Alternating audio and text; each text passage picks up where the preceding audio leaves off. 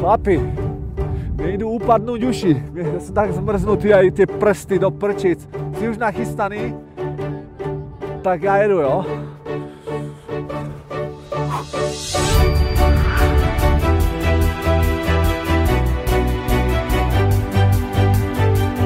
Záťažové situácie. To je opäť tu na chopku, kde tu sme si mysleli, že bude krásne počasie a ja si necítim ľudia prsty. No a čo, že si necítim prsty? Otázka znie, či to viem prekonať. Či viem prekonať záťažovú situáciu, ako je táto. Ľudia, ako sa správame, keď je záťažová situácia? Ako?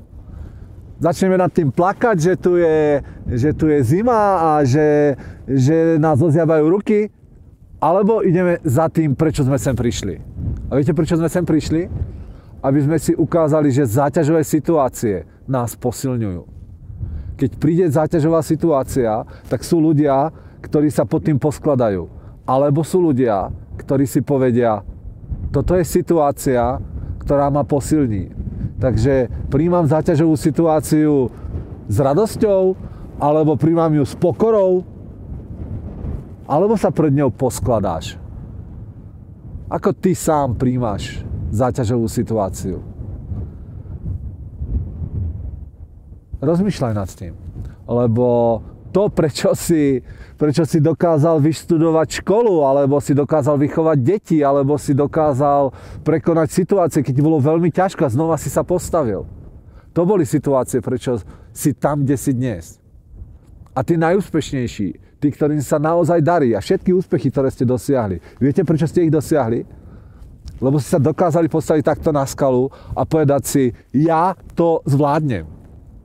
Zvládnem túto situáciu, ktorá tu je lebo to chcem zvládnuť. Tak kamaráti, priatelia, pozrite sa, čo sa udialo. Sme len o pár stoviek nižšie, o pár stoviek metrov nižšie a pozrite sa, aké tu počasie.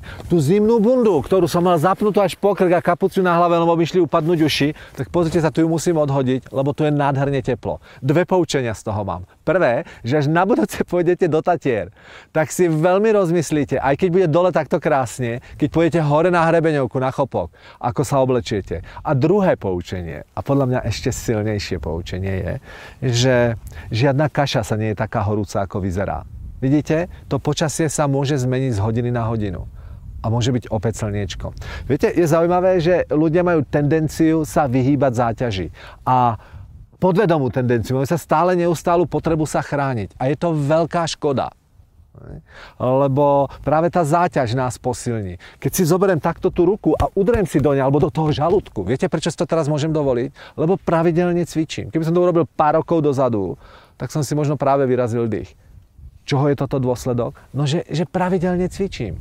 A niekedy to je to poučenie, sa zamyslím nad tým, že, že ktorí ľudia sa podvedome vyhýbajú záťaži.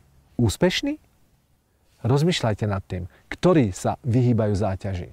Záťaž nie je zlá alebo dobrá. Záťaž je taká, ako sa na ňu nastavíme. To, čo sme hovorili, alebo to, čo hovoríme na tom dlhom videi Úspech je dobrovoľný, tak hovorí, tam je ten, ten algoritmus popísaný, že všetko začína v našej hlave. Nie situácia rozhodne o tom, ako sa cítiš. O tom rozhodne to, ako ja o tej situácii rozmýšľam aj na najkrajšej pláži sveta, kde je slniečko, nájdeš hundroša a aj na, na uh, mieste, kde prší a, a je to záťažové, nájdeš pozitívne naladeného človeka.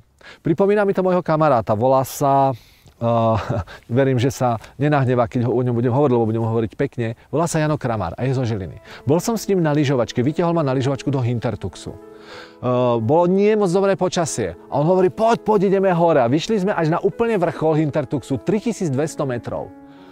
Tá, bol to posledný kyblik, ktorý ešte pustili hore, za nami už ich nepúšťali. Tam bola hore taká fujavica, hmla, snežilo, že nebolo na krok vidieť. A Jano vedľa mňa hovorí, uá, to bude paráda, toto si užijeme. Ja hovorím, o čom to prosím ťa hovoríš? A on hovorí, nie, poď, poď, ideme. No vyšli sme na tú zjazdovku, ľudia, raz v živote som zažil, že fúkal taký vietor, že ma to normálne zhodilo z lyží a, a nás to vláčilo po tom svahu. On si to fakt neskutočne užíval. A celých tých 5 dní, čo sme tam boli, vlastne husto snežilo a bola hmla. A on hovorí, toto bola najkrajšia lyžovačka, ako som kedy zažil. A viete, že sa to aj na mňa nalepilo? Potom to, toto kredo, že, že keď je slnko, to vie ísť lyžovať každý, ale keď je hmla a fuja, to je zážitok, to je adrenalín. A môžem vám povedať, že keď som naraz si zmenil tento postoj, tak som si to fakt užil. Tých 5 dní lyžovačky, prišiel som zmordovaný ako čer, lebo to bolo fyzicky náročné. Ale posíli to človeka, či oslabí? A vidíte, aj tú náladu to posililo. A keď si to človek uvedomí a preniesie si to do života, z lyžovačky, premeňme to na akúkoľvek životnú situáciu, ktorá, ktorá nás e, okolo nás je. Tá hmla prejde. Prejde a to slnko znova vyjde ale rozhodnú situácie, ako sa chováme v tej hmle, nejak sa chováme, keď je slniečko. Držím vám palce a viete čo?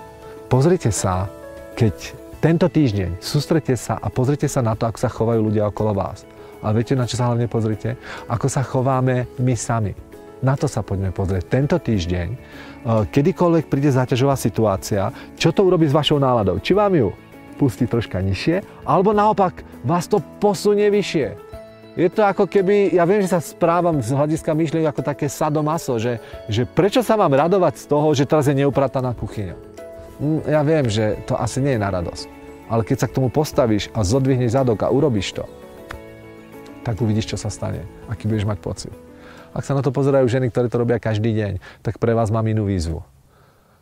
Vy nájdete tú odvahu a žiadajte to od iných, aby to urobili, že to nebudete robiť stále vy ale to už sme úplne v inej téme. Sledujte, ako zvládate záťaže vy sami.